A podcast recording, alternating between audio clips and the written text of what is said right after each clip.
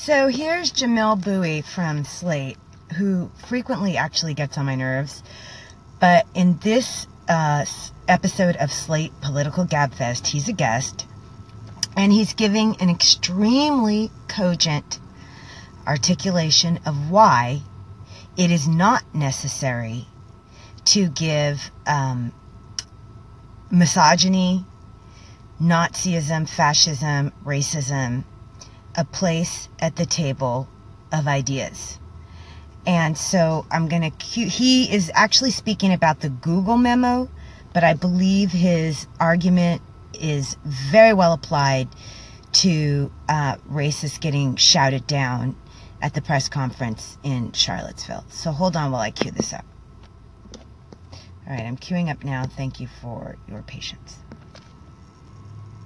I'm actually, so I go back and forth with myself about this notion of engaging with ideas like this. And that's that's partly because my experience with this particular issue is in terms of the the conversation around or the arguments around race and um, racial inequality and the ongoing sort of disparities between African Americans and white Americans and sort of other racial groups and white Americans. And in these arguments and conversations, there is sort of the you know so sociological historical explanation for all of this that is generally accepted among academics and has a tremendous amount of support behind it. And then there are these, you know, recurring arguments about sort of the cultural deficiency of black Americans or potentially even the genetic deficiency of black Americans that have been roundly debunked a lot, have been have been debunked every time they pop up and they pop up sort of on a cycle going back to the beginnings of disciplines like sociology.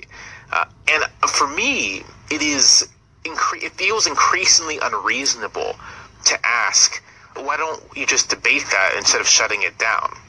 The only purpose it serves is to treat those ideas as legitimate when they really aren't anymore, or they, if they ever were.